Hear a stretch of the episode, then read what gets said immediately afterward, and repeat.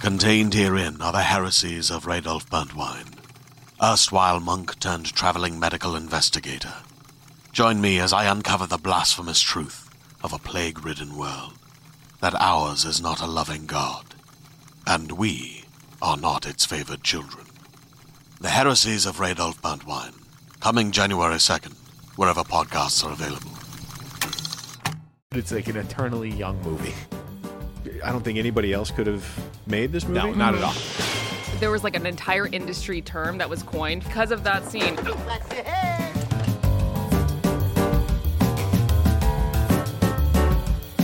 Hello, everybody, and welcome to the Cinefix Top 100, our never ending quest to watch 100 of the greatest movies of all time. I'm Clint Gage, and with me, as always, IGN's Director of Video Programming and Yeah, that- user of lots of words, Michael Calabro. Hey, Clan, how's it going? That's going good, Such a man. nice compliment. Yeah. Well, it was either that or like obsessive tracker of YouTube analytics. That's me. Yeah. Yeah, that's this is better. both you. Yeah. Both accurate. And also with us, IGN's senior news editor and uh, Terminator 2 Judgment Day truther, That's right. Alex Stedman. That's me. you Nice to be doing? here. Good. You guys good? Yeah. Still good? Yeah. Excited to be here, Clint. I, I Excited. can tell. Excited to be here, Bob. One dollar. So how this, how this works, we'll all get our bids in. Closest without going over wins. Um, but aside from that, how this works, the Cinefix Top 100, the three of us put together, we sweated and, and poured over our personal lists of the top 100 movies of all time. And then Dan, our producer, decided that he deserved to also make a list, and then subsequently smushed all four of those lists together via some bananas algorithm that he won't explain to us. And that created the Cinefix Top 100. Uh, and now we don't know where these movies land on the list. We don't know where everybody else ranked them on the list. We don't know anything except for uh, Dan has now included an envelope on the table. Ooh. Um, and this is, I guess, uh, the big reveal. This is Chekhov's envelope. You put an envelope on a table at the beginning of a podcast, and you have to open it by the end, is the rule, right? And you're gonna have to actually auditorily reference the envelope every five periodically. minutes. yeah. We'll do envelope checks. Yeah. Envelope. Is it still there? on on the hour every hour envelope checks. Is it Uh, still- anyway, w- where uh, the movie that we're t- discussing today is ranked on the top 100 in this envelope. Can't wait to find out there. But according to the whims of Dan's uh, stupid algorithm, this week we're talking about Who Framed Roger Rabbit. Who did it? You know, even Dan's stupid algorithm can pick a good movie every once It's in a it's a while. real broken clock. Yeah. Yeah. You know? Yeah. So, uh, Who Framed Roger Rabbit? Robert Zemeckis film from 1988. Bob Hoskins is incredible in it. Christopher Lloyd haunts dreams to this day Mm-hmm. because of this movie. I'm gonna digitally replace my eyeballs in the edit. Oh, okay, good. I'll, I'll be sure to pass the edit off to you just so you can do that. Uh, I will take no notes on how bad my cartoon eyes are. But, uh, I mean, the movie also had damn near every animated character that had ever been created up until 1988 in it, which is a, a stupid miracle as far as like studio politics go. But just to jump straight into it, like, what is your guys' relationship with Who Framed Roger Rabbit? How many childhood scars do you have because of it? So I'm kind of glad that I didn't watch it as a kid. You So- didn't watch it as a kid? No, I didn't. Okay. So this was a little bit before my time. I was born in 92. It came out in 88.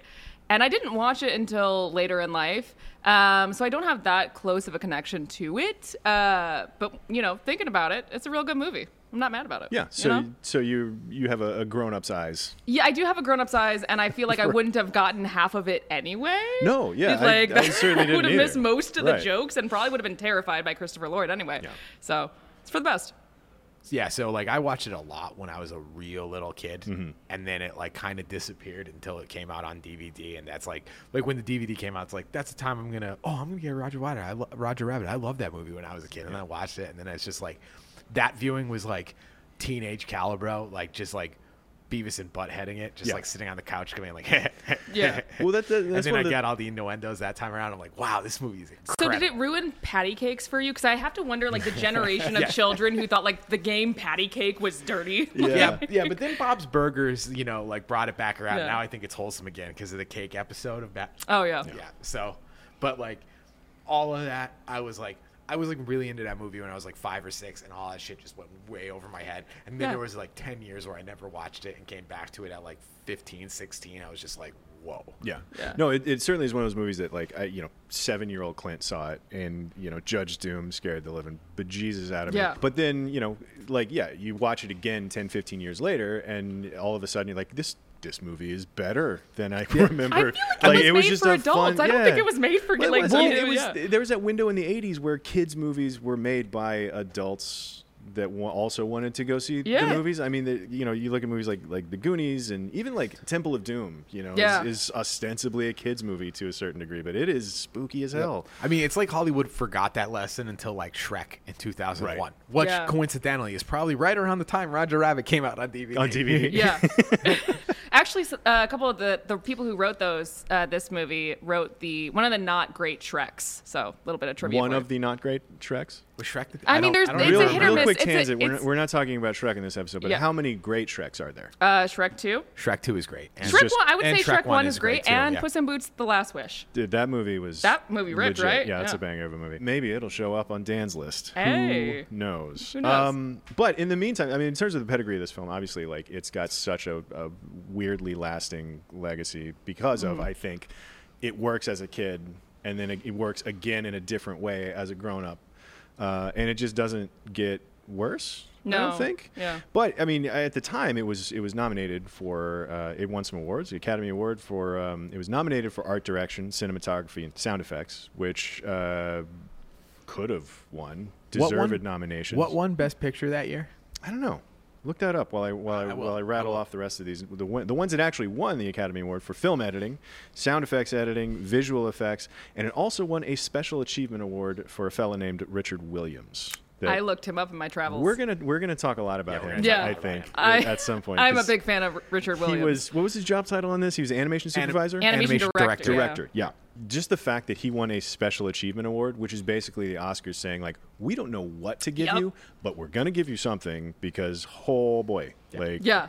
The Rick Baker. the Ri- the big Rick Baker award. The Rick Baker the Rick Baker Award for awesomeness we didn't know was to yeah, be Well, awesome. and, like, exactly. some we didn't peop- know we yeah. needed a category Yeah. for you, but Yeah. here's one. Well, that's the thing. Like, and sometimes people like kind of like dump on honorary Oscars as not real Oscars. I would argue that's a like an extra real Oscar. They made it just because they're like, well, you got to get something. Yeah. Like- yeah, yeah, but but when it's for but only with those honorary Oscars for like nobodies that did something truly extor- extraordinary, not Right. the like the name everybody knows that like it's a crime that they haven't gotten. an Yeah. Oscar. the, the Uh, yeah. lifetime achievement awards i'm like yeah okay whatever Yeah. but i mean stuff like this the special achievement award Yeah. for a guy that like pulled something off incredible just the the way that they folded the animation in with the live action in this movie is insanely remarkable and we're going to talk Yeah. a ton about it i imagine By the way, best picture winner of 1988? 89 because it came Right, out right, in 80 right. Rain Man. rain man Oh, that that is a you know what? That's Interesting. a good movie. It's a good movie that Yeah. probably will not be featured on this podcast. Can't yeah, imagine why it was you know, probably on Dan's list because you know that seems like a real Dan movie. wild yeah. card pick. Yeah. But uh, it he wasn't on probably my it's list. probably uh, dan gave it his special achievement award in terms of the folks that made this movie, I mean, there's obviously Robert Zemeckis directed it. In, in 1988, when he made this movie, he'd had Back to the Future under his belt. Romancing the Stone was the other big movie that, that he'd done. And then also, he'd done a, an episode or two of Amazing Stories with Spielberg, which I don't know if you guys ever saw those, but Yeah. Amazing Stories were, they, they were a blast. They were just like weird serial adventures. cool 80s Twilight Zone. Yeah, but not exactly. the actual 80s Twilight Zone. Family, fam, more family friendly Family. Twilight Zone stuff. Yeah. Yeah. Well, I will say though that like things weren't looking amazing for Zemeckis before like this couple of year stretch because he had like I wrote he had I Want to Hold Your Hand and Used Cars, which were flops, Mm-hmm. Yep. and then he had Romancing the Stone, which everyone thought was going to be a flop, and then it was actually like a surprise hit. Yeah. And then he had like the big Zemeckis movies. He had like Back to Back, Back to the Future, and Roger Rabbit. Roger Rabbit, yeah. So Yeah. big couple years for It- old Zemeckis. doesn't get any bigger than these two movies. Yeah. He went on to, to do some some other Some stuff. real turds, it- right? it Some just- real stinkers. just like a, just like We're gonna get to, literally are we gonna everybody get to else. Beowulf's in, in this podcast? There's or- only there's only so many. Uh, oh. also on Dan's list. all- Beowulf. Yeah. Yeah, Beowulf's Dan, number Dan, one. Angelina Jolie's Grendel. Yeah, Dan, Grendel's mom, Dan sorry. loves Beowulf. Listen, he um, can't win them all. Noted Beowulf Stan. I'm gonna make a note of that. That's how I'm gonna introduce him on the next episode. Um, but uh, I will say Zem- the Mars thing I- needs the- Dan's. I'm The, thing sorry. I do love about Zemeckis though is like he and and what ended up happening with Back to the Future. Like narratively, it's a it's a weirdly complex movie that he pulled off and made it look easy. Roger Rabbit is a movie that like technically is incredibly complex and he makes it all it look on kinda- screen it looks easy It's like also the scenes don't really narratively show complex too. Zemeckis Chinatown is for a guy children. that makes complex things Accessible? like up here non-existent even like it's that thing about the sound guy on set like if sound guy's doing his job right you don't even know he's there and he gets zero recognition Yeah. because like like the only time you notice him is when he f- something up right uh, Clint, this is a children's podcast. i understand special achievement for bleeping is Yeah. coming coming up on this one but i mean i point is with Ro- with back to the future and roger rabbit i mean to your point about he had some flops under Mm-hmm. his belt and then this is where he like became zemeckis like i think it's because of that sort of he's the tinkerer right like Yeah. he's, he kind of experiments with stuff and he's like i don't know there, a lot of people said i couldn't do it so like uh, Yeah. we're gonna do it this way And I don't want to talk too much about Back to the Future because I would eat my left foot if it's not on our list, and we'll definitely have an episode about it. Um, but might you- even be in that envelope right It now probably yeah. But like there's a lot of like similarities that emerge I think in these two movies. Like this like there's ability to tell a lot of story and like a panning of the camera because I'm sure we'll talk about that scene in Roger Rabbit where you like he's in uh, Eddie's office and we have that pan where you basically learn his whole relationship with his brother and that's Oh. like the beginning of Back to the Future too. It's like a pan across the room that tells a story. Dead brother desk. Dead The brother desk. Yeah, exactly. dusty dead brother desk Des- Yeah. Dusty dead brother desk. Yeah. yeah. Uh, you know Say that, that 10 famous times that fast. famous uh, film noir tw- trope. I Du- can't say Yeah. film noir trope though. Dusty dead brother test. Um, D- Dusty, damn did- it. no, it's fine. Yeah. it's fine. We'll figure it out later. We'll do that off mic. I mean, the other the other part of uh, this movie that's just continually amazing to me is that it actually happened. Yeah. Like Rights wise, you mean? as a- as an exercise in like IP law. Yeah. This is an impossible thing. This is like Spider-Man joining the MCU, but on, like times a thousand. Real question: With Yeah. all of this like uh, media consolidation that's been happening in the last couple of years, is it easier now or harder now to get a movie like this off the ground? That's a good question that I don't know the answer I to. mean, ultimately, it would probably be easier at some point. Like, Yeah. I mean, it, this is you know, this is if Disney owned all of. Do we want to get into the Looney I- Tunes. Do we want to get into the IP stuff right now? Because like the battle over Bugs Bunny is like We Well- can do that. I mean, Fascinating. well, let's let's talk more about the movie in general Okay. before, before we get into that, um, because like the way that Spielberg like mafia bossed his way into making this movie happen is, Yeah. is is truly fascinating. But we can get back. We'll get back to that. Let's let's get into some of the art of the scene stuff here. Let's talk about some brilliant moments uh, because this movie is chock full of like technically impossible stuff that looks easy. Like the Yeah. scenes do not show on this movie to date. Like they really don't. It's incredible. What scene do you So- want to talk about? Well, the scene that I particularly want to talk about is like in Valiant's apartment where they're at the sink.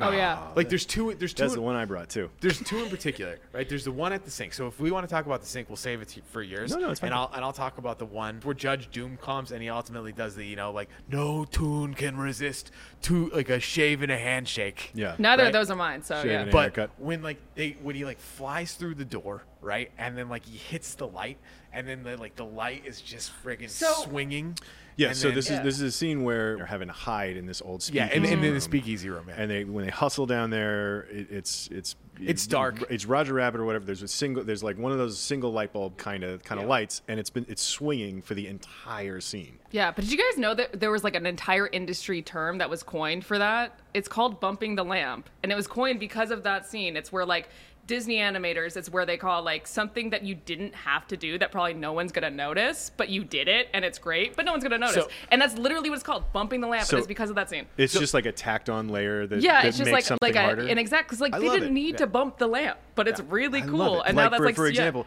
Dan putting an envelope on the table is bumping the lamp. it's bumping the lamp. Yeah. yeah. perfect. I thought you said you'd never take another toolcase. What'd you have, a change of heart? Nothing's changed. Somebody's made a patsy out of me, and I'm gonna find out why. so like the interesting thing about that scene is and to your point right it's something that they didn't need to do so like i was reading this interview with like in the that the rap did with some of the creators and they're talking about how like zemeckis and dean cundley cundley cundy cundy Yeah, Cundy. like went into a meeting with like with uh, Disney and, and they were like, "Here's all the things you can't do. Don't move the camera. Don't shoot close-ups. Don't get fancy with the lighting. Basically, don't do any, don't do anything that would make too much work for the animators and their feeble wrists. Right. You know, like basically, it's like Conley is saying, when Bob and I left the meeting, we were there and we had like they had six or eight things that we could we should or couldn't do. Bob said, "Well, I guess those are the rules we're going to break," and like that scene with the bumping the lamp. Yeah. it's just incredible because it's just like. Not only do they have to animate Roger Rabbit, but they also have to animate all the shadows and lighting. And then, like, oh, like the other thing that I read a lot about was the guy named Ken Ralston at ILM, who did um all of the optical printing. So it's Yeah. like you know like the, the how they like would basically sandwich all of the layers together onto the film and then expose that as the new layer of film. Mm-hmm. Right. He did a lot of two like if you work with After Effects, it's like the 2.5D, right? So Yeah. like he makes individual layers within the film and like s- sandwiches them together and then rephotographs that. Right. Like he basically did a lot of that with animation for the first time. Took like the Return of the Jedi technology and Yeah. stuff like that and like adapted it to like hand animated animation for the first time. That's what it gets that like really good look in the edit so it doesn't look like someone just drew over the negative of the Yeah, yeah, yeah. Mm-hmm. and it uh There's no other way to pull this off except Mm. for doing it the hard way. In fact, there's the guy that wrote the book that that the movie's based on. He was inspired by some of these commercials that had like cereal mascots, like animated cereal mascots dancing Mm. around with actual people. It's like and those look like they look like trash, but that's fine. It didn't Yeah. matter. It was a cereal commercial in, you know, 19 70 whatever but the way the way that they pulled this off the only way to have done it is the hard way there Yeah. Mm-hmm. was no easy way to do it which is And I, incredible I love that interview bit where they're like, "We didn't want to make life hard for the animators," and they were like, "Nope, Too bad. We're too making a movie, and Yeah. they can get and it's on gonna board be with the it. best Yeah. animated movie of our time." But al- also, so there's the scene in the spe- in the back room of the of the bar with the the lamp going, and and and that's largely there's not a lot of coverage in that scene. No. It's a lot of panning back and forth because they're walking from one side of the room to the other and peeking through the little holes in the wall. And the other one that, that you brought up that I wanted to talk about too is the scene at the sink. On, on the surface, this is a very simple scene. The weasels have come to Eddie Valiant's place to look for Roger Rabbit, Yeah. and and Eddie is hiding Roger. They're handcuffed together at this point, and he's hiding him in the sink, like as he's pretending to do dishes, and he's hiding him in the sink. And it's just it's one shot, but the camera like trucks back, pans over, and then meanwhile one of the animated weasels holding a real gun, the real Yeah. dapper weasel, right? the real dap, yeah, the one with the spats on his gonna, bare feet, I'm just gonna call him Dapper Weasel. dapper weasel. They were so really dapper, fashionable. Mm-hmm. yeah. The camera trucks back. It pans over. The animated weasel's holding a real gun.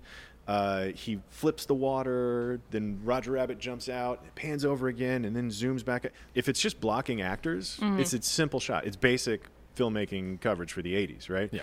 But the fact that two of these characters were animated and they're interacting with real stuff, and like, it is, it is, it, it, it breaks my my brain Yeah. trying Well, to what figure out really- how they did it The water is the craziest the thing. waters yeah. are good. and even things like the handcuffs Yeah. like The, Yeah. hand, the handcuffs are like still pointing up when roger rabbit's hand is in them and so they had to like stage how the handcuffs w- were going to be like where Mm-hmm. roger's wrist was going to be and obviously like that's, there's some flexibility in that they were doing that later you know like so they could adjust however they needed um, but also just the the balls to pull that shot off Yeah. to say like no no i'm going to do it this way there's part of me that that wonders how how difficult they knew it was going to be like obviously like the, all the little details in the background of like you know because meanwhile in the background of the shot the weasels are going through his apartment and there you see papers flying everywhere and all kinds of stuff like that so like the detail is like they knew exactly what they were doing they knew exactly how to pull it off and just the foresight to do it and to nail it the way that they did is is incredible and all it is is a a scene at a sink Yeah, and it, it's like the whole entire movie is that concept of bumping the lamp. Like, there's so many details where it's like they didn't have to. Like, the movie would still be acclaimed and make tons of money Mm-hmm. if they didn't make a little splash in the animated character. But they did it. They, did, it, and, it's then like, Roger Rabbit comes out of the sink and Yeah. spits water because, like, Yeah. that's what cartoons do. exactly. So we need him to but do it's it. real Yeah. water because that's the whole movie. I, It's hi- great. I highly recommend that anybody listening to this, like, go Google YouTube the test footage for Roger Rabbit. Yep. Because like there's like a there's a really short like one shot film thing that they made where it's like all the stuff we're talking about here, like lighting changes, interacting with the physical environment, All the like- rules that they were told to follow. all- yeah. all- like they literally just designed like one quick shot, maybe like 90 seconds, uh, like a 90 second shot that breaks every rule that Disney told them they couldn't do. And they're just like, here, here's our proof of concept. Yeah. And like they kind of knew, but even then I was just like, I, Zemeckis is kind of an asshole. I'm sure he's just sitting there like, let, let's see how far we could push this. yeah. yeah, and you know what? The, the results speak for themselves, They though. did it. like, 'Cause yeah. ev- even that test footage, like it's this long tracking shot, Yeah. and there's stuff in the foreground that the and that Roger like walks back. What's what's funny? There's a there's a chase sequence in the middle of the movie with Benny the Mm-hmm. cab, and it's a it's a car chase, and it's in and out of streets and down alleys, and like the you know his his wheels the, the springs up and drives over, and there's car accidents, and like that might have been the easiest thing to do in the entire movie. Oh, yeah. Well, because you- like, and it wasn't until the end of that sequence when they get up on the bridge that they start driving behind things, and other cars are interacting in the foreground and stuff like that. That like, okay, I, I see how that was a little difficult. But everything prior to that was all like rear projection and stuff. But it was not it was the action scene at the Yeah. you know in in the second act, and I was like, no, this is probably the easiest thing that they did. But like hiding Roger Rabbit in the sink for like a conversation with a weasel was near impossible. And Yet- that- yeah, that's like not the scene that everyone talks about. I mean, maybe it is, but it's like it's still like one to appreciate for sure. You you should actually like go like look at interviews with Richard Williams. He is like the most cavalier guy when like he's like talking about it. He's like, "Yeah, is it okay if we move the camera and stuff like that?" He's like, "Yeah, I mean like we're just going to have to draw it." But like we'd have to draw it anyway. Yeah. You know, Yeah. it's like Right. Yeah, whatever you do like, you know, we're artists. We'll we'll we'll make it work, you know. Richard Williams is an interesting guy. Yeah. Like the more I read about it, like he only did this movie. He didn't want to do the movie. He only wa- like wanted to do it so they would fund like the cobbler and the thief or the thief, thief and the cobbler. Like it's a he's an interesting dude, very talented. very very deserving of a special special achievement. What what struck me watching it again was like you don't really notice how hard it is unless you're really looking for it. Mm-hmm. Oh, yeah. because you're seeing like like the octopus bartender, Yeah. Yeah, arms flying everywhere, and if you if you look closely, they're flying up and behind glasses Mm-hmm. that are hanging you know behind the bar, and like the animation is is warped Mm-hmm. and, and it looks natural going up behind the glasses behind the bar and it's details like that it's there's another one uh, dumbo flying outside the um, yeah. the window, like yeah. flying man. behind these Venetian How they had, blinds. how they had to rotoscope those Venetian blinds. Like what a flex. Yeah. exactly. Like it was, it, you know, and it wasn't, it wasn't like there was a green screen behind the blinds that they just tacked it on. Like it was, it was a proper, like they had to do that frame by frame and blind by blind, and then they they did it when they pulled the blinds up. We talk all the time about little bits of practical stuff that allow you to buy the fake stuff on screen. Yeah. And they had wind machines on the plants. Yeah. Next to first of all, Yeah. they decided to put plants up there so that they could see the wind of Dumbo's ears flapping and like it was interacting with just adding those practical elements. The absolute flex of let's have Dumbo fly up behind those Venetian Yeah. blinds. It's like you son of a bitch. Yeah, like, well, that's- and it's like, and it's like, yeah, like you were saying, little things that they didn't necessarily need to do, like when they're driving through Toontown and like he's looking out the window, and you have like half the window that's clear, and then half that's like a little blurry through the glass. Yeah. like yeah, just putting yeah the- when he first enters into Toontown, just Yeah. putting an like out of focus pane of glass in the foreground of your shot. Yeah. It's like it's bumping the lamp. yeah, I love that phrase now, by the way. I'm- Right? I'm, working that into everything. I Yeah. think another brilliant moment too that we we can talk that I want to talk about is the moment that we meet Dolores in the bar. I love And this Dolores. isn't I a love technical thing. This I- is this speaks to like an efficiency Mm-hmm. of storytelling thing. Yeah. We're going to do the show not tell kind of thing right Yeah. now. Yeah. Yeah. You got stuff on that too? Oh yeah. Love it. Great.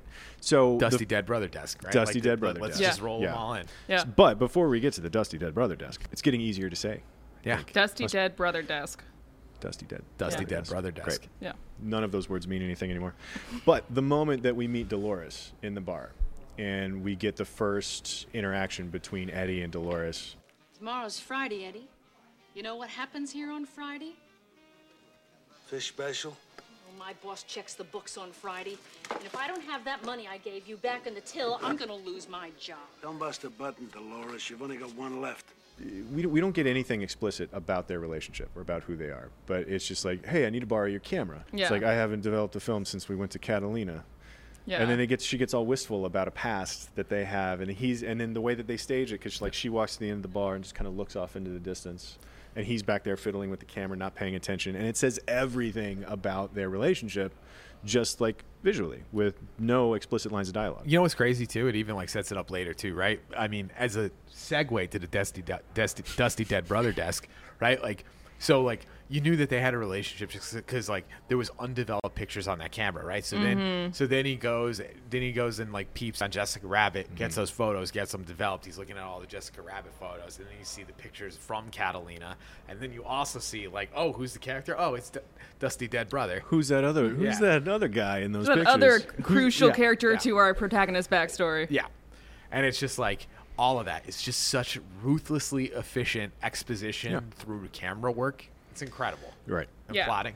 And it very easily could have been, we used to date, but now I'm mad at you. Yeah, Like- one of those one of those crappy patrons at the bar. Yeah. like, could have just Didn't been like, "Are you guys still used to be together?" toge- Yeah, yeah, But no, no. It was so much more subtle. I, I think uh, Joanna Cassidy, who plays Dolores, does a lot with a little screen time. I she What are you into is- watercolors now? I love that line so much. Um, Dabbling in watercolors, Eddie. yeah. That's it. That's it. She she was incredible. Yeah. Like she's and it's it's one of those like those supporting roles that really make a movie Oh, sing like Yeah. that. Like I mean she's just doing really great work, kind of thanklessly off to the side. Yeah. But co- totally committed to the world and to the bit. That moment where she says, uh, you know, guy, what, you know, what's his deal? It's like a tune killed his brother. Oh my god, that's one of my favorite And, like- parts of the whole movie. But it's she plays it so straight She and does. she deadpans it and it means something. And like it- it, yeah. lands in the movie. Whereas if you put that in the Naked Gun, yeah. like and play the exact same way, it's it's all it's hilarious, you know. Well, but the thing here, is, they- I still did cackle, and then I felt bad about cackling right after Yeah. because I thought it was a joke at first, and then Yeah. she goes, "He was crushed by a piano," and I was like, "Oh, the piano right on no." his head. But she does it so well, which is Yeah. what makes it such, such a good moment. it's like, so it's so deadpan and so committed to Yeah. to the world, which Yeah. is a s- a, silly bananas world Yeah. because it's it's half film noir and half you know Saturday morning cartoon, Yeah. which is a lot to take in initially. So if you don't have actors that are that committed to it and, and able to pull that kind of thing off, Yeah. then like it doesn't work. The whole thing falls apart. So what's his problem?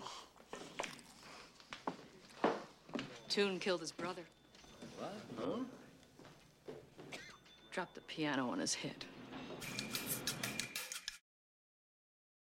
Hey there, this is Justin Bartha. I made a funny new podcast, King of the Egg Cream. It has the greatest cast in the history of podcasts with actors like Louis Black, I'm torn by my feelings for two women. Bobby Cannavale, You can eat it, or if someone hits you, you can put it on your cut. Melanie Linsky, I wonder what these marvelous things are that look just like boiled chicken feet. Jason Ritter, I can break things and pick locks and kill people. Michael Stuhlbarg, The whole point is to inspire people that they should make themselves better. Ari Grainer, No, don't whet its appetite. What are you, an idiot? me, Justin Bartha, That's not just any egg cream, that's a Lemke's special. and all narrated by the hilarious Richard Kind. This is the story of Harry Dalowitz and how he rose from nothing to become New York's king of the egg cream. So if you like funny true stories, come listen to King of the Egg Cream, available wherever you get your podcasts. Dusty, Dead Dusty brother. Dead- Dusty Dead Brother Desk. Did we get there yet? Dusty Dead I brother. think we Desk. can get to it. I think we Let's can talk get to about it right the now. Dusty Dead, Dead Brother desk. it also has one of my favorite lines in Getting the harder movie. to say, by the way.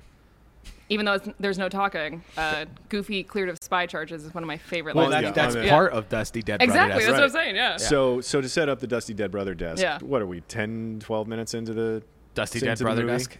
yeah, it's Is a it that 10-minute shot. early? It's it's pretty early. I don't know. Yeah, Oh, I, I, could- mean, I could it's look it well up. in Act One, right? Because the inciting incident is going to basically be like when Acme dies, right? And this is Yeah. right Uh, before. yeah, no, when it Ac- is farther in there. It's after he shows the pictures to Roger. It's like 25, Yeah, but- 26 minutes in. But Acme's not dead yet, is he?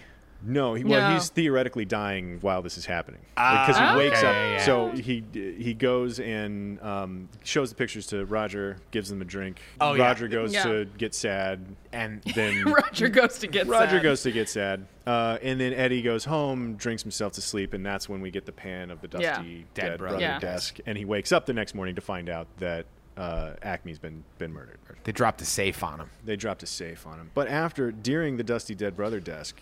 It's this great. He's flipping through all these pictures of Catalina, and we're getting wistful, and the music Mm-hmm. is is that wonderful sort of film noir saxophone kind of Set the tone. Do more of that. As it pans up on the desk, you see photos of the family, right? There's the brother. They used to be carnies, which makes them natural, natural, natural brothers who gravitate to the antics of Toontown. Then they join the police force. But unfortunately, one brother meets his very fateful end, and his other brother does not dust the desk in his brother's absence.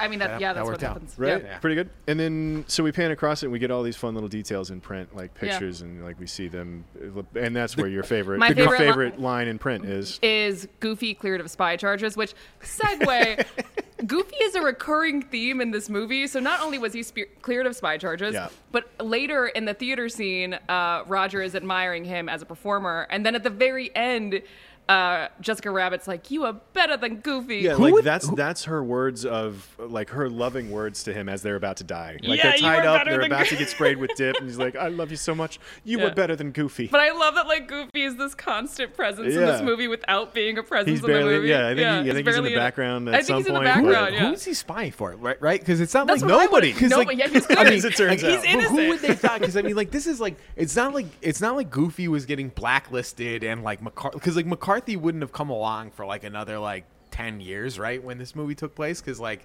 HUAC, Yeah. Yeah. the House on American Activities. Maybe it was more showbiz based. Maybe you know he was spying on behalf. I wanna of- I mean, this I was the wanna movie watch set him- in '47. Yeah. So it was The Red clearly he was doing Scare something. wasn't he was doing totally something there during yet. the war. Yeah, Like, uh, yeah. Maybe they, he was a suspected double agent during the war. Mhm.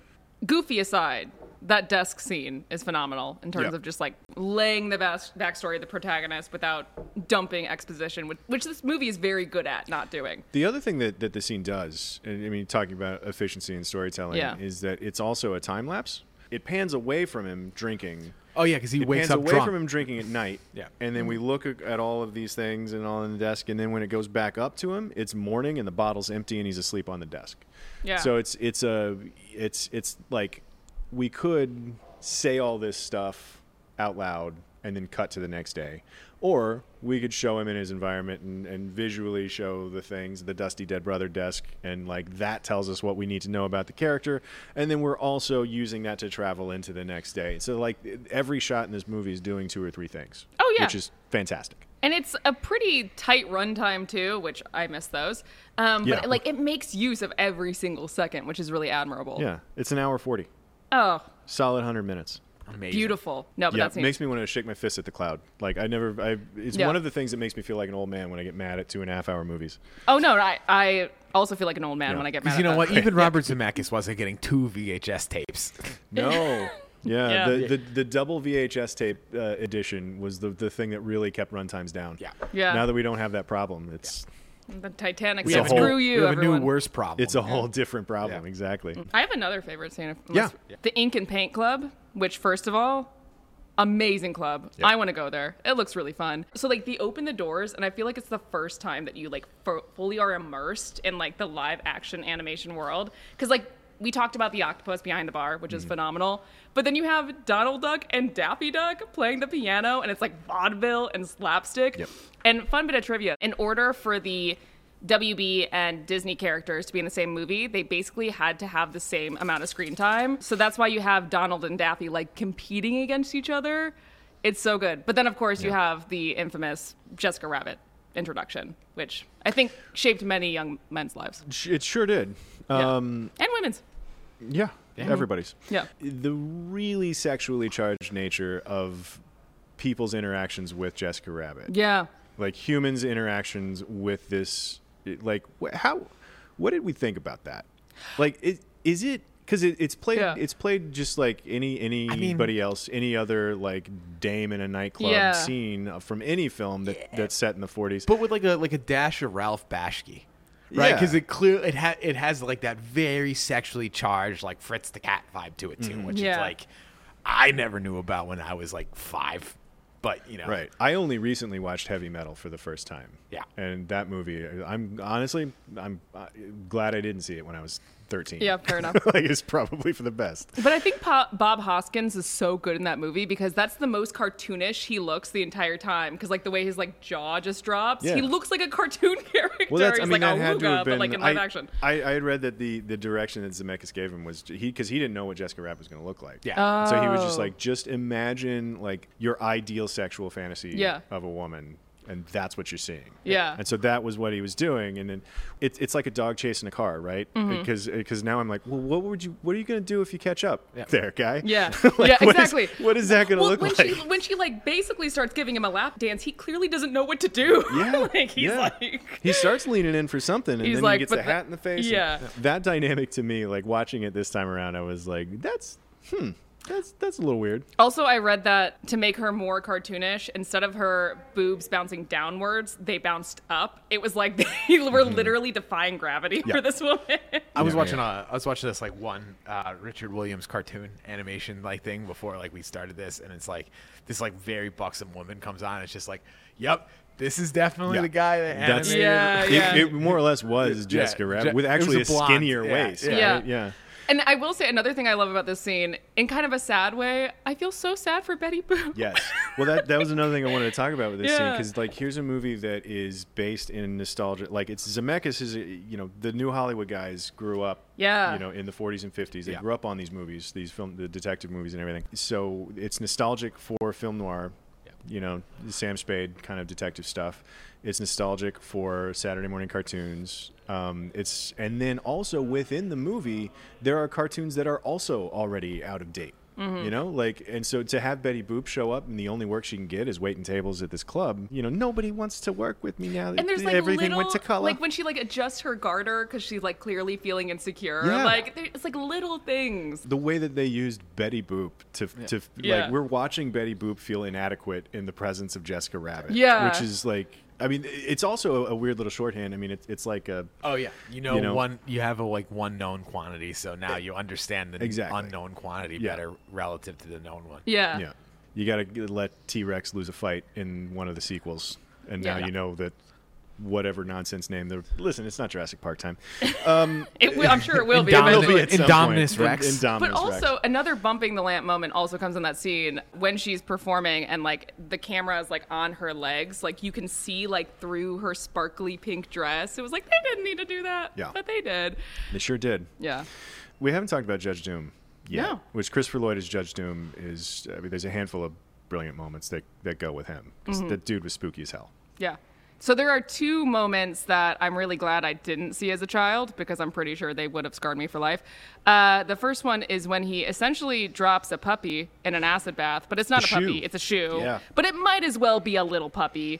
A puppy Um, or a child. or a child. frankly. Like, he drops a child in an acid. No, and that it's. shoe had a family I mean, and a brother. I bet he did. But like it's it's I actually really like that whole scene because they're like interacting with all the different props, like the animated props, like when he takes the black hole and then he like puts his hand in it. Um that was also good foreshadowing. yeah, that's true. Um but then Christopher Lloyd comes. Chekhov's hole. Yeah, yeah. Wow, Clint.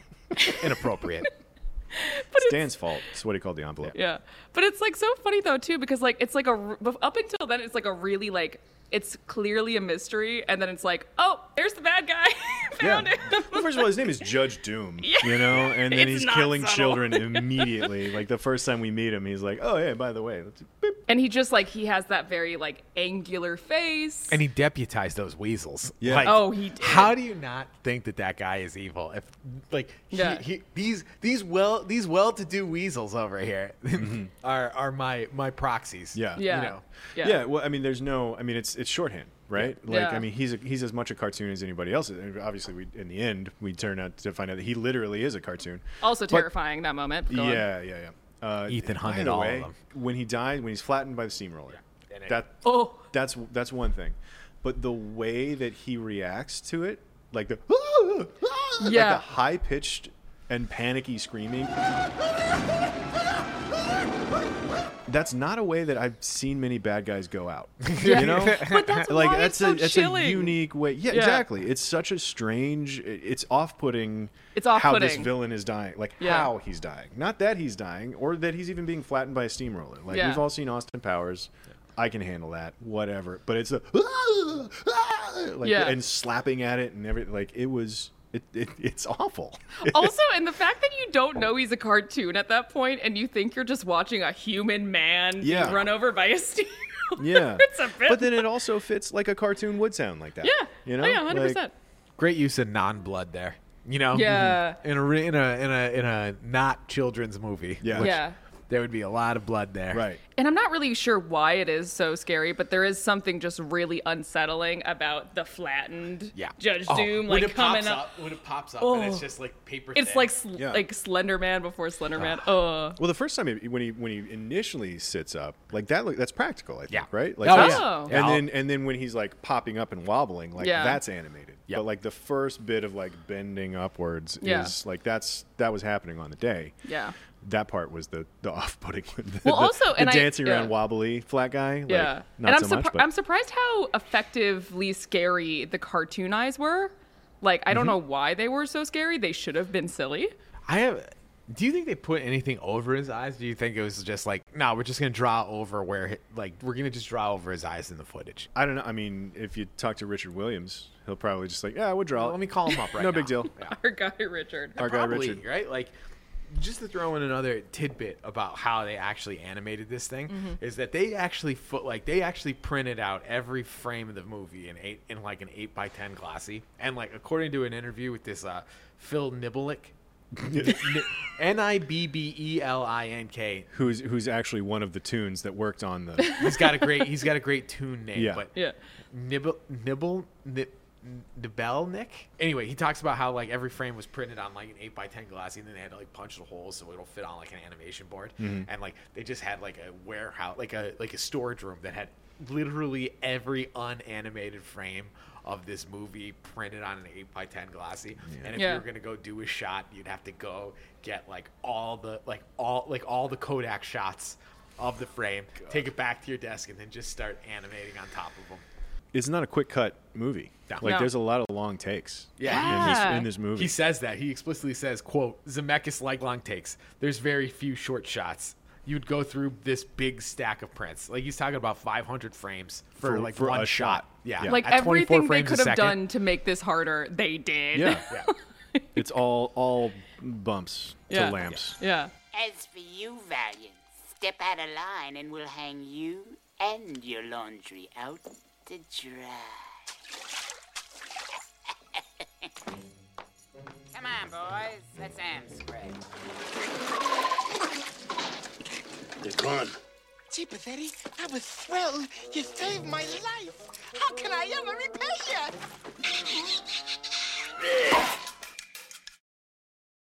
We haven't talked about the opening yet. We haven't. Yeah. The the cold open of the movie, which is Yeah. a, an entire animated sequence. Richard Williams' first time to shine. Yeah. Yeah. It's like funny too, because like a lot of movies used to open that way. And I, I can imagine, like, imagine going into that movie blind. With an and- extended animated sequence. yeah, yeah, yeah. do you no, really, yeah. Are you Oh, talking about like the cartoons before the The movie? cartoons, But like, imagine you went into that knowing nothing, and then it was just live, live action. But Yeah. honestly, props to Roger too, because he did that in all in one take, and the, his only screw up was seeing birds instead of stars. Yeah. True and that's I professional. mean this is the first Best in first the biz. four Amateur. minutes Yeah. of, first four minutes of the movie. Yeah. Is is just this animated and it's a scene that they're filming and it's it's Roger it's Roger Rabbit at work. Yeah. Right? Like 'cause it- watching it I wondered I I wondered if they actually made this for 3D. Like which I know they didn't. Yeah. because they in the late 80s 3d wasn't really a thing but like the way that a lot of that animated stuff especially in that opening sequence is framed like there's a scene where you know roger rabbit is is i think he's getting shot out of the oven Yeah. and Yeah. he flies around one room and then he flies through the foreground but just his hands Well, in the foreground they really- and there's a lot of like knives coming at camera and it, Yeah. it feels very very staged for 3d uh, but i wonder if that was if that was just to set it apart because like it had been a while since we watched one of these cartoons like this t- style of cartoon on the big screen maybe I think they were trying really hard to make it look cinematic, if Yeah. nothing else. Like probably not like like you said, probably not for 3D. Right. But they wanted to make it stand Um, out. I would say jack up animation principles, right? Like, cause Yeah. like, like, like one of, like like those like animation tropes is like expanding and contracting, right? Like, so like thing like when you're like if you're gonna animate someone punching, right? Like you don't just have them like punch, right? You have them do like the wind up Yeah. and like you Mhm. really exaggerate the wind up, so then like there- it feels like more impactful when they like swing and stuff like that.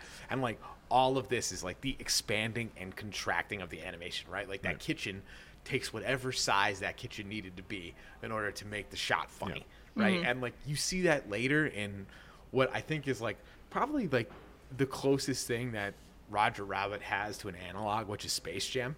And Mhm. Space Mhm. Jam has like a lot of that. Like they're very much like taking the elasticity of the animation to a whole new extreme because they have like the budget and animation and time to like to really do it. That opening sequence is some of my favorite. like Oh it's those incredible. Rube Goldberg kind of like stepping in buckets. Oh, kind of it, it's like genuinely very funny. It's Like I great. was laughing yeah, while I was watching it's it. legit really, really great. Yeah. Um, and just watching Baby Herman sort of step on things and accidentally turn the oven on Yeah. and all of the things that can possibly go wrong are. Yeah. And then, it- like funny, uh, funny little cameo. Uh, the director Raul B. Raul, uh, which is a fantastic name, by the Yeah, way. yeah. Uh, is Joel Silver, who's a producer uh, that is kind of a notorious prick. I Yeah. think. I, didn't And know that. That's crazy. That's Joel Silver, and he's doing like an impression of himself, kind of. Yeah. From from what I read. Oh, But that's hilarious. any anything not hold up to you guys? Anything So- super cheesy? I wouldn't say it doesn't hold up, but aside from the very scary uh, Judge Doom like big reveal parts at the end, the end like just isn't that memorable for me. Like the fight, I don't know. Mhm. Like it's not what I think about when I think about this It's movie. it's very by the book. It is Like, like, he there's does a- his monologue, which by the way is Yeah. just about Los Angeles transportation, which is Right, that is one thing we have Yeah, talked yeah, about. yeah. is, The Chi- like- The Chinatown for children. Yeah, Yeah, exactly. yeah. The fact that this movie and Chinatown make a fantastic double feature is, Yeah. is is pretty pretty wild. One thing we haven't talked about, but like one of my favorite bits, right? Which is like when he's taking like the trolley car and he can't afford the fare, so he sits in the back and then he gets cigarettes from the children. Yeah. The other kids that are hitching a ride on the back of a trolley. So this movie's Yeah. all about cartoons drinking and then this guy getting cigarettes from children. Well, that's the thing. I wouldn't say there's a lot about this movie that doesn't hold up, but there's a lot that this movie couldn't get away with in 2023, Yeah. like stealing cigarettes from children. Taking, Being one of the- taking your main characters to a burlesque show. Yeah. I mean, Yeah. there's uh, even the patty cakes bit, despite like the the stand-in yeah, is yeah, like, come on, like adultery, we all yeah. know what that is. Yeah. We we We know. know. doing. Yeah. There's the uh, you know, baby Herman's. Um, I got a 50 year old lust and a three year old dinky. Like Which 50 when year I old was bus. rewatching That- it, I- like I- had a sound come I- out of me. I was like, what? I had a physical reaction Yeah. to that line It's too. which- visceral. so I mean, there's a, there's a few little odds and ends like that, but Yeah. honestly, not really. Like it's it was a kid friendly film noir, you know. Yeah. Like and so there was a, lot of the you know a lot of the simoleons and all of that Mhm. sort of uh, vernacular was lots. It was lots of fun, and it doesn't necessarily age poorly. you know, Yeah. So And I will say, like, the whole Toontown segment, it's not bad and it holds up, but, like, kind of like the ending, it's not what I remember, which is almost kind of impressive. Like, you think, like, the collision of IP would be the thing that you think about, but it's like, it's just one of the fine scenes of the movie. yeah. It's not, like, one of my favorite ones, you know? Aside from the Donald and Daffy Duck Yeah. sequence, I don't really. There's not really any like nobody made a huge deal out of all of Yeah. the Well, it's. and Yosemite yeah. Sam shows up, and there are cameos from all of these different, uh, you know, Betty Boop and everybody. Yeah. Well, but it's apparently not Yosemite like that's Sam not the and Valiant go story back. of Right. the movie. And right? like even like and I remember watching it like seeing the Mickey Mouse and Bugs Bunny scene. It's like oh these are the Oh, right, right, these right. are the big guys. Yeah. And it's funny because that's another occurrence of them having to give equal screen time to the WB. so they're and literally Disney. on screen. Yeah, at the they're same at the same Yeah, time. yeah. The funny story about this to me is that Spielberg, I don't think anybody else could have made this No, movie. not Mm-hmm. at Mhm. all. Because at the time in the late '80s, Spielberg had he had Jaws and E.T. and Raiders under his belt. Um, he's also produced Back to the Future and he produced Poltergeist. Like the guy made Couldn't hits. miss. Yeah. couldn't miss in the late '80s, and literally. Well, he actually missed once, but That's that's with for another- 1941. Yeah. 1941 is big, big old silly miss. So anyway, in the in the late 80s, like every studio wanted to work with him, and so Mhm. when he comes and asks, like, "Hey, can I have these Disney characters for this movie?" Disney was like, "Yeah, sure, go ahead." You know, Well- and by the way, maybe make your next movie here. And he's like, "Yo, o- okay." Yeah. So he he kind of like big dogged his way into just using that clout that literally everybody in town didn't want to piss him off and didn't want to say no to him Yeah. and so they they were willing to do this which like that's not a thing that happens like it- it's Yeah. that it happened then and then it happened with spider-man in the mcu Yeah. and that's about it in the entire history of Like everything yeah, I mean Um, Chip and Dale tried it. i guess It- yeah not as effectively, but they did. No. A lot of times when you have a big crossover, that's kind of what you're selling, but kind of what I was saying earlier, like the crossover isn't what you think about. Like you're thinking Right. about the wonderful film noir, and it's nice that Bugs Bunny and Mickey Mouse are on screen together. What's funny is that no, none of them are integral to the plot. No, it's Roger. They're, came- Just they're read it. cameos, Yeah. at, you know, at, at best, and they're, it, that's not that's not the story. Yeah.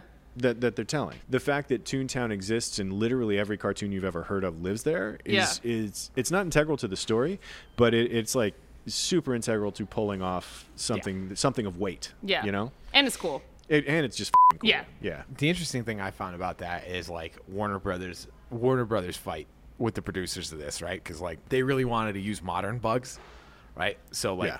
Like Oh. 80s bugs. Like, well, I think he was like actually designed in like the like 50s or 60s.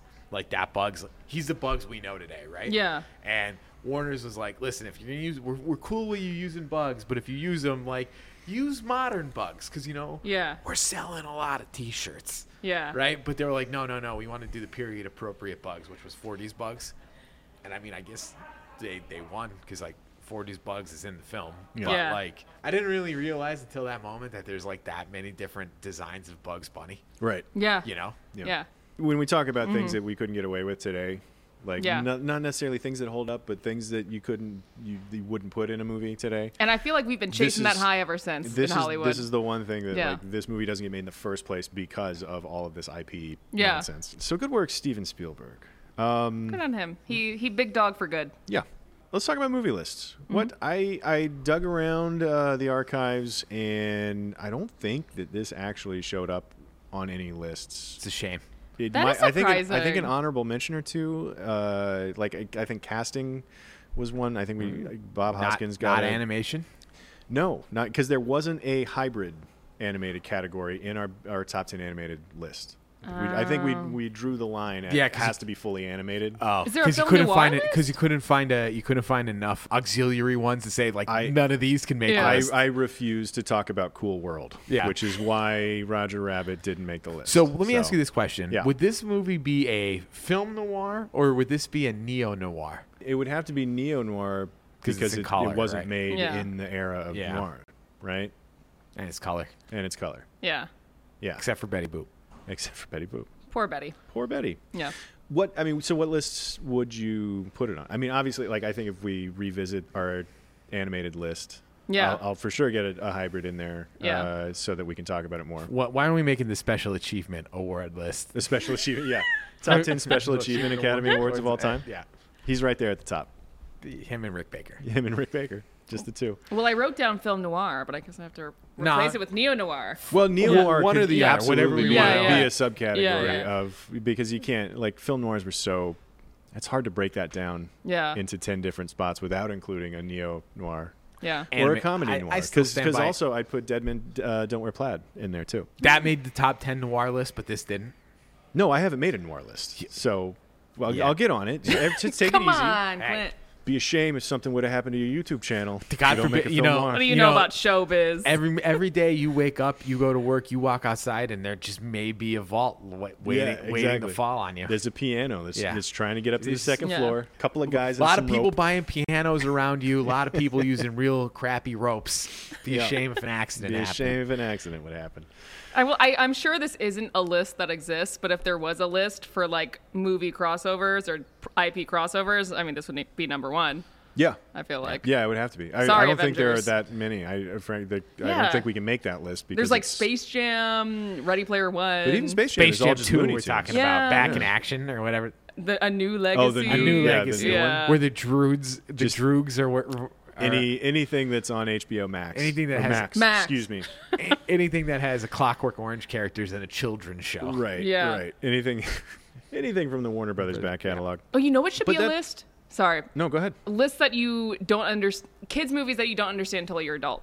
Yeah, kids movies for grown-ups is Kids movies for grown-ups. That's that's always a uh, that's a that's a weird one to crack because like I I do really like kids movies that are more grown up than you think. Like I like a good kids movie that's just a kids movie, but Well, sure. I like sure. Hmm. a little something that's for me too. You know. Just a little something for mom. Yeah. How quotable is this movie for you guys? So quotable. Yeah. I got a There's so- shrug and a so quotable. I have a list. I've already I have- said some. I have a list of quotes I've liked, but I've also been aware of this movie for over 30 years. Yeah. And, you know, Yeah. it's not really in my vernacular. it doesn't. The quotes from this movie don't Yeah. pop up. Like, I don't have that much nostalgia for this movie, like I said, but I feel like I will be saying dabbling in watercolors, Eddie. Like I will be saying that for no reason. God, that's such a great line. I literally caught you with your pants down. Like That's his, also his pants great. are around his ankles, and Jessica Rabbit's got her, got her arms around him. Yeah. Dabbling in watercolors, Eddie. So Dolores good. with the lines. Also, I had to shake the weasels. Oh, Oh, I had to shake the weasels. That, Yeah. that was great too. As a little seven-year-old Clint running around saying yeah. at everything, like that was uh, that was a that was a moment in my life. um, but aside from that, no, I, I don't I don't know that I, I quote this movie ever. we haven't said the most quoted, like the most quoted line from this movie. Which one? I'm not bad. I'm just drawn that way. Oh, That uh, every like that's a line that has stood the test of time. That's I think. really- that's a really good one. Yeah. I use it every day. It comes up. I no, stand corrected. It comes up. I don't feel like this movie is terribly hard to categorize, but I guess it is. Yeah. And I'm not. Maybe that's maybe that's the the movie list that it's on. Like like genre spanning movies. I mean- movies that Genre encompass- bending? Yeah, movies that encompass three or four different genres. I mean, what genres is it? It's noir. I would say it's comedy, animation. animation. Yeah. Well, there'll, there there will be some like real animators out there that will tell us that animating animation isn't a genre. Yeah. Which I get where they're coming Yeah, from. yeah, yeah. But you know, You see also our animation uh, movie Is in the list genre that list. breaks Yeah. down that breaks down how many uh, yeah top ten reasons why animation, Animation isn't a isn't a genre. genre. I have a list Yep. of things that made Let's me hear laugh. all and of again, I'm I don't even have that much nostalgia for this Please movie. exhaust your list. Roger slips his arm out of the handcuffs, and Eddie says, "You mean you could have taken your hand out of that cuff at any time?" And Roger says, "No, not at any time. Only when it was funny." Yeah. Such a good. I laughed a lot. And another one is, again, underappreciated Benny the Cab saying, Hey, Roger, do you know what you call the middle of a song? And then they head for a bridge. And that's They're just driving towards a bridge. a bridge, Yeah. it- like in a song. And then also a physical bridge. I don't know. Those made me laugh a lot. Maybe more than they should have. I do wonder. I like to imagine lines like that and and moments like that in movies where somebody writes it and they're just infinitely proud I of think themselves. that's maybe and why just I like, like it. Yes. A bridge. I'm going to use that at parties. Absolutely. like he'll never forget the clack of the typewriter that day. Yeah. when he- I'm surprised I'm the one who thinks this is the like a quotable movie. I mean, I like a lot of the quotes. I'm just I'm just Yeah. saying I've like loved this movie for so long, but I I've just- never I- thought to Yeah. quote it. I do I do love the film noir kind of vernacular. Yeah. Like that, you know, detective speak. Yeah. Uh, hard boiled detective speak. I, I love it. I mean, the, there's so many gags in this. There's a The- lot of the- gags. The, uh, whiskey on the rocks. And I, I mean ice. And then it- later they bring back actual rocks, in Rocks, his yeah. drink. We Like, should have been drinking whiskey on literal we rocks. should have. That's that's on Absolutely. us. Because Dusty Dead Brother Desk would have been so easy to say, drinking like room temperature Couple brown of liquor. couple of real rock whiskeys yeah, down. absolutely. Also, this is not what we're talking about, but you just reminded me that drinking alcohol is Roger's uh, superpower. Yeah, it, Which well, is it's a like very his, odd It's, choice. it's His like his spinach. spinach. Yeah, yeah. Oh yeah, it is like a spinach. It's it, but like uh, his negative spinach though. Yeah. because it just blows him right up. Yeah, but Yeah. it does work in his favor. you know?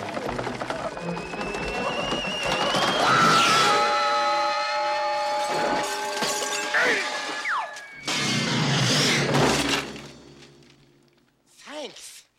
I needed that.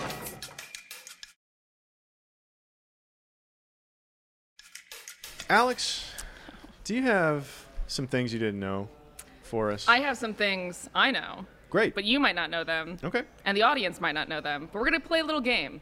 I'm going to test your guys' knowledge. Uh oh. So I'm going to say some trivia, but some of them are outright lies. This you're right to describe this as a game. Yeah, it's a game. It's a game. You want to play a game? All right. So I'm- Outright lies. outright fibs. Not things I made up. Outright, outright lies. lies. Yeah, I love it. All right. So we're going to go one by one and. Torp? I, I don't know what that means. Oh, torf. That says torf. That does say torf. for for the listener uh, or viewer, um, I'm Dan not and cutting his- around this because I need to. I Dan need you to and- know that Dan, Dan just and- wrote the word torf And on I'm a glad whiteboard. you all saw Don't torf. show it. And his Don't inf- show and it. his It's not infinite worth wisdom. it. No, I think that you need to show torf. torf. he wrote the word torf. So we're gonna play Torf now. Great. Um, Just came up with a brand Yeah, new name yeah, for the segment. yeah. I love it. It's That's called honestly torf. fine. Yeah. uh, no, after I read each one, you guys have to say true or false. Okay. And I'm and I'm gonna want you guys to come to an agreement. Okay. All right. So true or false? Sting was an early contention for the role of Judge Doom. I'm gonna say true. I, I can agree with that. I, I, I, would I go think true. coming off a Dune, Yeah. I think uh, He- he was I trying think- to- trying to stretch his wings. I think Sting had a little heat at the moment, and I wouldn't be surprised if some idiot was like, you know, it'd be great, just Sting. Jim Sting. He also guest starred on The Simpsons a few years later. Just a few years after Just a this. few years later. All right, final answer. Yeah. True. True. You guys are correct. I'm pleased to Yes. say. Yeah. Uh, We torfed that one. Torfed that one right out of you sure torped it. You really torped it. Producers also considered Tim Curry, who they deemed too scary. Uh, which I'd yeah, agree with sure, that, I yeah. get that. Yeah, John Cleese, who was deemed not scary enough. Uh huh. And- On a scale of John Cleese to Tim Curry, Curry. how scary That's- is Sting? that is the scale, it's the spectrum. and Christopher Lee, who turned the role down. Good for Uh, him. Yeah. He was saving it. He was yeah. he was saving it for for Saruman. All right. So that that doesn't count as a thing we didn't know because Yeah. we got it right. Yeah. Oh yeah, No, I guess that's you not- did. that's not how that well, no, works. you didn't I know did it. know it, I yeah. guessed right, yeah. Yeah. Charles Flesher, who I don't think we've talked about, he is the voice of Roger Rabbit. Charles Flesher actually dressed up like Roger Rabbit when performing his lines. True or false? False. I'll agree with you. I don't I don't necessarily like it because I, I want that to be true. You want him to just wear suspenders and no shirt? Yes. That I want I want it to be a bad experience for Yeah. everybody else in the booth while Like- he's while he's recording. Just he's just wearing Everyone's over. like, he's "Chuck, like- right like, again?" he- he's wearing Right. overalls and no shirt, right? Like, Overalls that's- and is that and a bow tie? and a bow tie and that's it. No mm, and yellow gloves. so he's just and a bow nips tie. out in a in overalls. Correct. Just Yeah. recording. His So in my lines. in my brain, he's also quite hairy. yeah. Mm-hmm. Well, no, because Roger. Not yeah. furry. Oh yeah. Yeah. Hairy.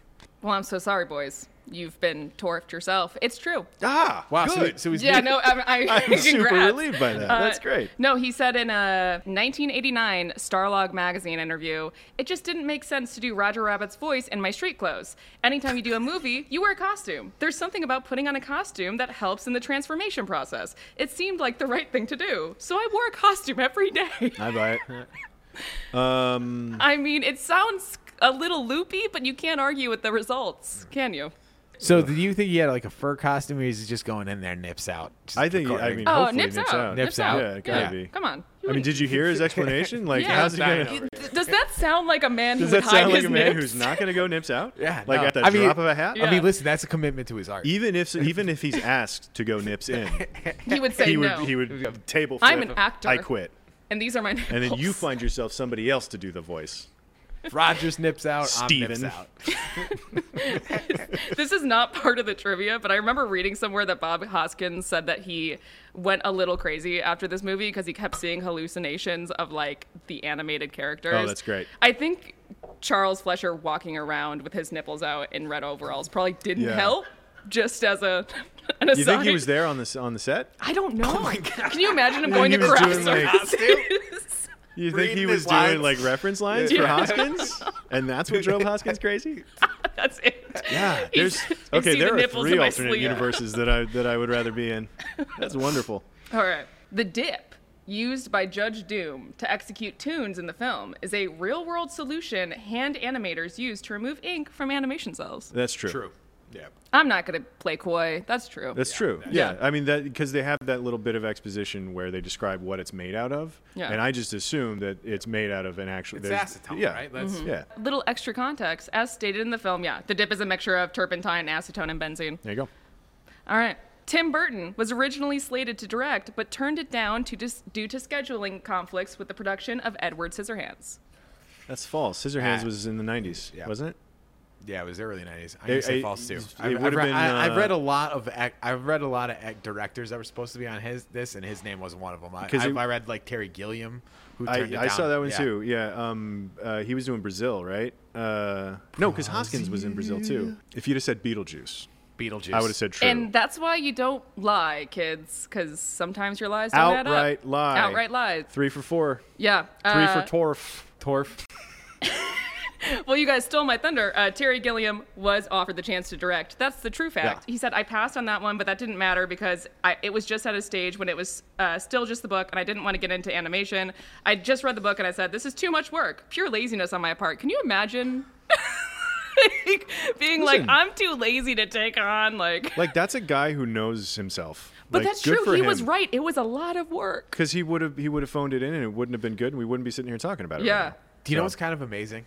That like M- Michael Eisner was trying to like shut this movie down, And if it wasn't for the genius behind the 2020 startup of the year, Quibi, Jeffrey Katzenberg, this, this movie would have never have existed. Just another thing on the long list of things that we owe to Jeffrey Katzenberg. that we have to thank Quibi for. Yeah.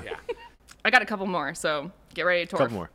Rapid fire Torf. Here we go. All right, Torf. a World War II se- uh, a World War II set prequel was planned but never qu- uh, got made. That's true. Yeah. You're right. Three Thank hundred you. sixty million dollars at the box office. They're trying to make. They're a gonna- sequel. they're gonna do something else. Yeah. Uh, basically, they got cold feet, and I don't blame them. Hmm. All right, last one. Three sequels of the book were c- published called Who Censored Roger Rabbit, Who Stripped Jessica Rabbit, and Roger Rabbit Toon Platoon. False. False. The original book was called Who Censored Roger Rabbit? Yeah. Well, I can't get anything past you, You boys. can learn all about that on an Cinefix's What's the Difference on Roger Rabbit that we did like Uh, six, seven years ago. Uh, no, but you're right. That was the uh, title of the original book. Yeah. The three sequels that were published were called Who P- P- P- Plugged Roger Rabbit. and yes, there are four See, Bs. that, that I didn't know. Yeah. Uh, who Whacked Roger Rabbit and Jessica Rabbit, ex serious business. X series? yeah. Oh, yeah, because in the book, she's a former porn star. She is, yeah. She was in like some. she was she was legitimately the worst in the book. Oh, yeah, Like, no, she didn't give a she crap left about him, Roger. She divorced him. Like it was, she was, uh, yeah. We haven't book said is it. We, have, wildly we haven't said different. it yet, but like Kathleen Turner, perfect choice. Also for Jessica. uncredited. Yeah. And, like, ori- yeah, she wasn't Yeah. credited in the movie originally. There's a handful of, of uncrediteds at the Yeah. bottom of the of the cast list on IMDb. I noticed. And that's bonkers because Which that's is like crazy. kind of a bit. Like I would say that like Jessica Rabbit is arguably the most iconic part of that movie. I can't imagine many Zoomers know who Kathleen Turner is. But Yeah. It's, Yeah. uh, But they would know Yeah, They know Jessica Rabbit. Rabbit, yeah, She's yeah. Matthew Perry's dad on Friends. Yes. yeah, you're right. Duh. She was uh, the Um, voice of Lisa and the Lionheart.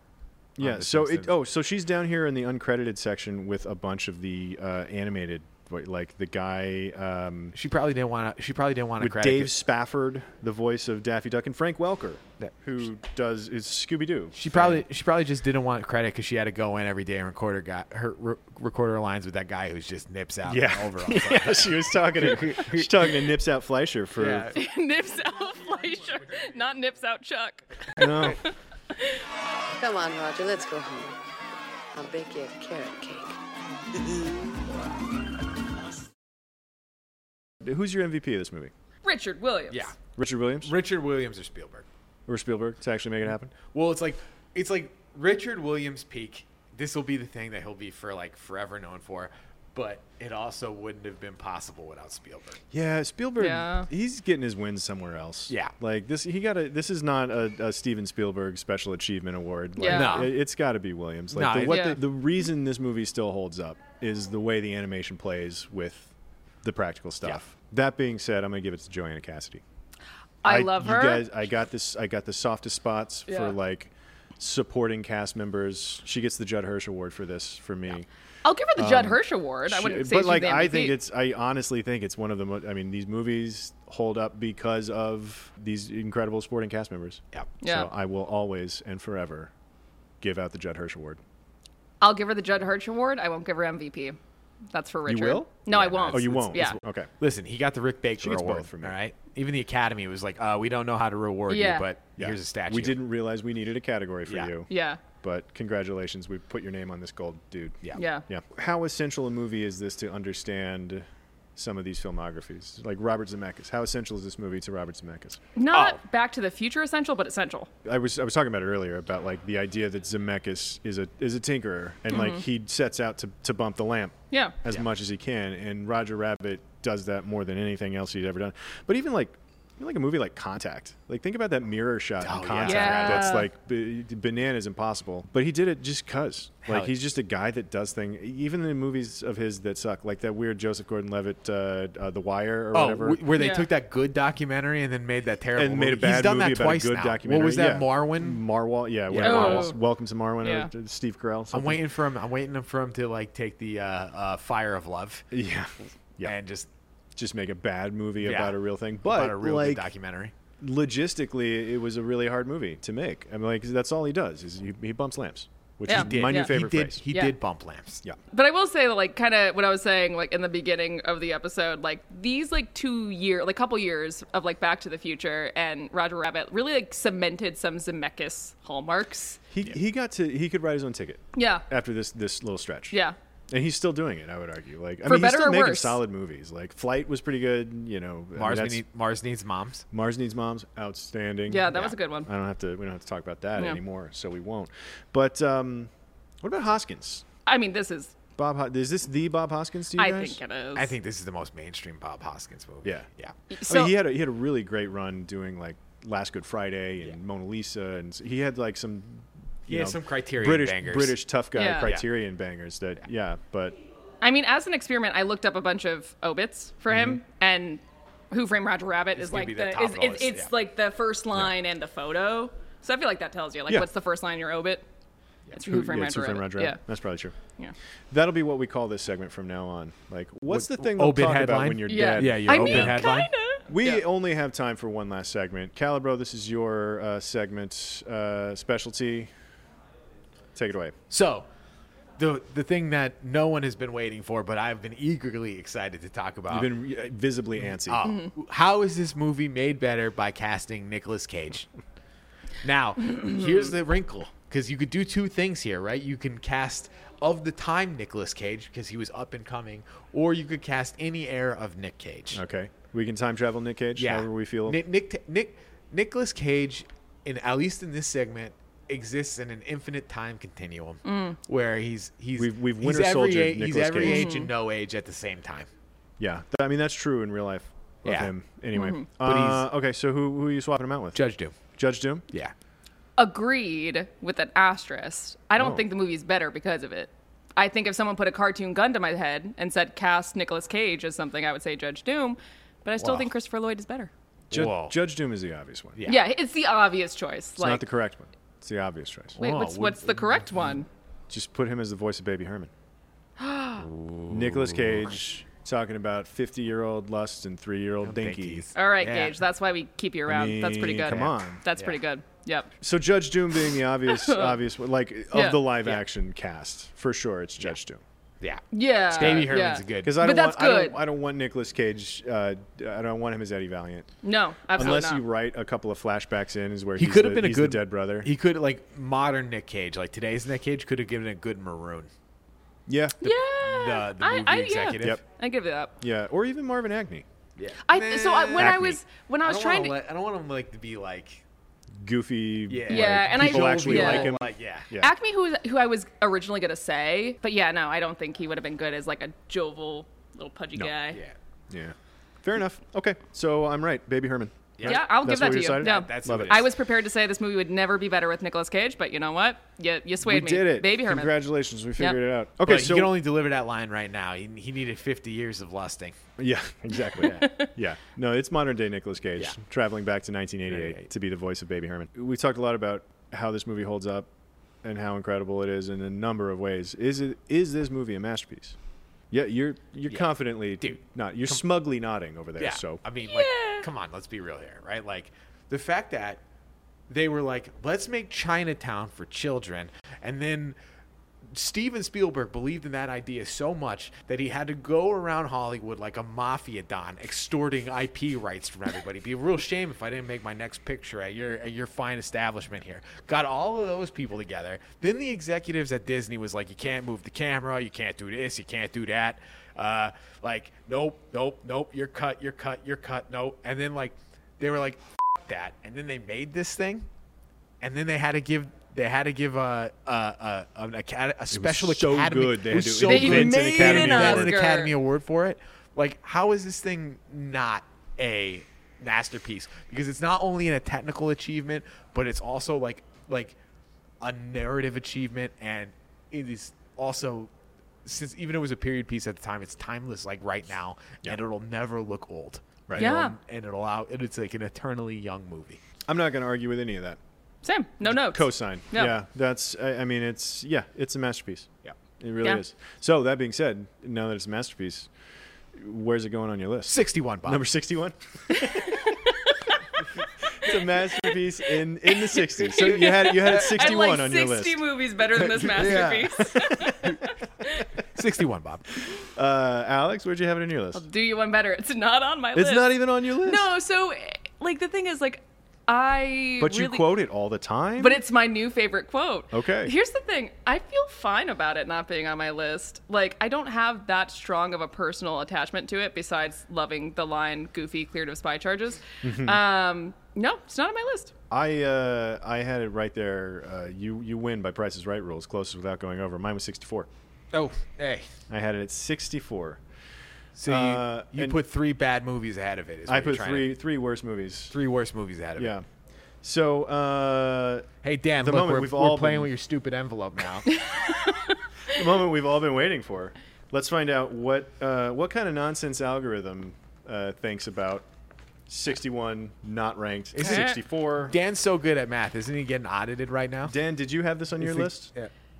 No. Oh, so you guys- shaking his head, which indicates no. So only me and Clint acknowledge good films here. Is what you're trying. You to guys really forced this one on there. Frank Roger Rabbit, number 83. Hey. I'm Number Fun. 83. That Right. actually, you know what? Weirdly enough, that actually makes sense. I can't It's believe two we- unranks, a 61 and a 64, and that Honestly, gets you I to just thought it- 83. I'm, I'm impressed. I actually just thought someone was getting just like Sharpie and uh, like a number 83. Nope. on no, here. that we bumped the lamp here. We, we really bumped the lamp Yeah. with, with this Chekhov's envelope. Yeah. Uh, so much so that I'm going to insist uh, that whoever made this makes it again for the next episode. Mm-hmm. Mhm. Uh, Let me ask you this: Mhm. It didn't. It wasn't on your list. I'm not going to ask Dan the same Mm-hmm. question because he's dead to me. But Yeah. uh, who framed Roger Rabbit?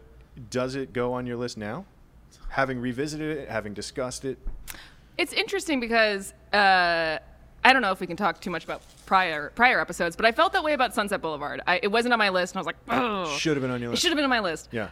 As much as I don't have any complaints about this movie, I don't feel the need to put it You're on fine. my list. Okay. Like, I- like I feel like it would be fun to like at some point like redo our lists after we like kind of think about it for a while. Um, I still don't know. Like, despite me thinking it's the most quotable movie of all time, I, Yeah. I don't. I don't put it on my list. way, yeah. way to recommend that now on camera. So when later, when Dan thinks it's his idea to do an episode about Hey, that, there we can tell go. him it Was not your Got to idea. cover our bases. Any any final thoughts about the movie? About uh, Dan? No, we should save those. That's uh, that's We've got going to so do many it more for us episodes this for that. week. Uh, next week we will be talking about uh, you know in, of course the, the the most logical double feature to pair with Who Framed Roger Rabbit, uh, City of God. so we'll be watching and discussing City of God next week right Also here a on the kids' movie. Cinefix Top 100. Uh, a movie that for sure belongs on all the same lists as Who Framed Roger Rabbit. Mm-hmm. Mhm. Uh, so come back next week. We'll see you then. And uh, Now it's time we can finally get these nibs out.